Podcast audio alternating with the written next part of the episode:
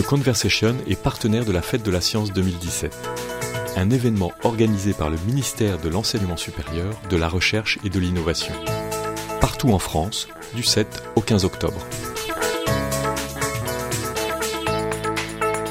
Idée reçue, l'inerte et le vivant sont deux mondes distincts. Il est coutumier de séparer le monde en êtres minéraux, ce qui est synonyme d'inerte, et un être vivant, donc les êtres organiques. Alors c'est une idée qui est avant tout intuitive. Je crois que tout être humain fait l'expérience, même un enfant, il sait reconnaître un caillou d'un ver de terre. Jean-Marie Exbraya est professeur de biologie à l'Université catholique de Lyon et directeur d'études à l'école pratique des hautes études. C'est une intuition qui se perd à l'aube de l'humanité, au cours de l'Antiquité.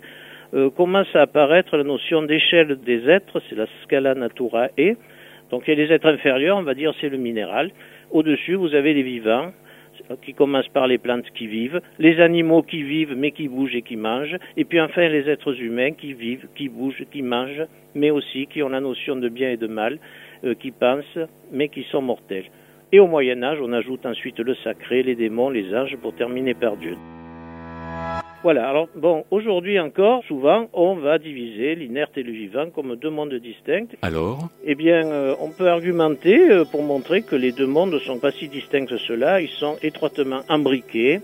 Et je voudrais le faire à l'aide de deux argumentations. D'une part, en parlant des théories scientifiques de l'origine de la vie, et puis également euh, ce qui se passe à l'interface du vivant et de l'inerte, par exemple, au niveau des sols. Les théories. L'origine de la vie, c'est une question qui a toujours euh, interrogé les êtres humains.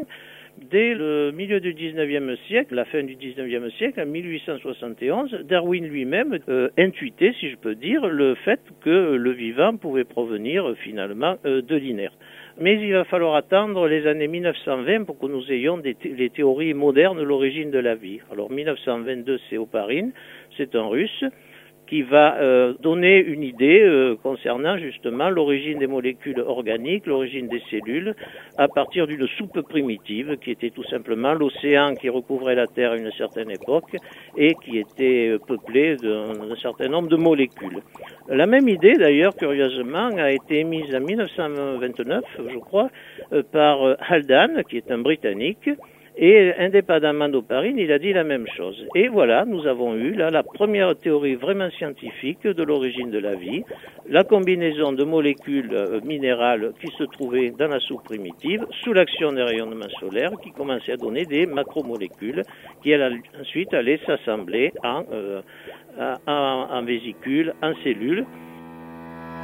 Alors le problème de ces premières théories, c'est que quand les, réactions se passent dans l'eau, euh, il y a un facteur limitant, c'est justement la présence de l'eau. Les molécules euh, s'assemblent par condensation, c'est-à-dire qu'elles s'accrochent les unes aux autres en éliminant de l'eau. Mais si on est dans un milieu aqueux, on peut penser que la présence d'eau va empêcher la condensation. Et c'est comme cela que dans les années 1960, vous avez un, chercheur qui s'appelle Kern Smith qui a émis euh, l'idée que les premières molécules étaient disposées sur des argiles, des argiles existantes. Donc non seulement c'était des molécules minérales, mais ces molécules minérales se combinaient sur des argiles, encore du minéral, et ces molécules finissaient par euh, former des macromolécules organiques. Et finalement, à l'arrivée, le, substrat minéral va disparaître et nous aurons les êtres vivants. Autrement dit, au départ, euh, le moule, c'est de l'argile, c'est un minéral, c'est un inerte, et à l'arrivée, eh bien, nous avons des organismes qui sont là.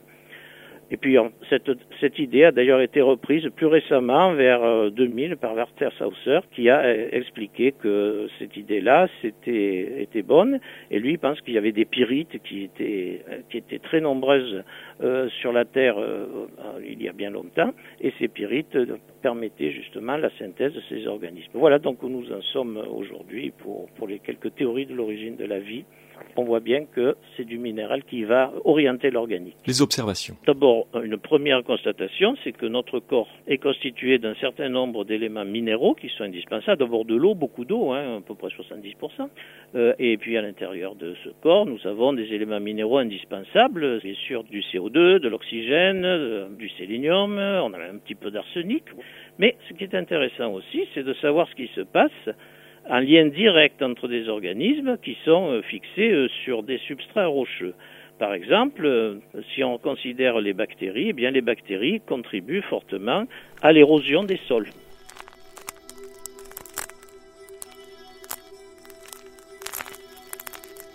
Nous avons également euh, l'intervention des, êtres vivants euh, par ce qu'on le phénomène dit de bioturbation. La bioturbation, c'est en fait euh, la présence d'êtres vivants qui va remodeler le sol.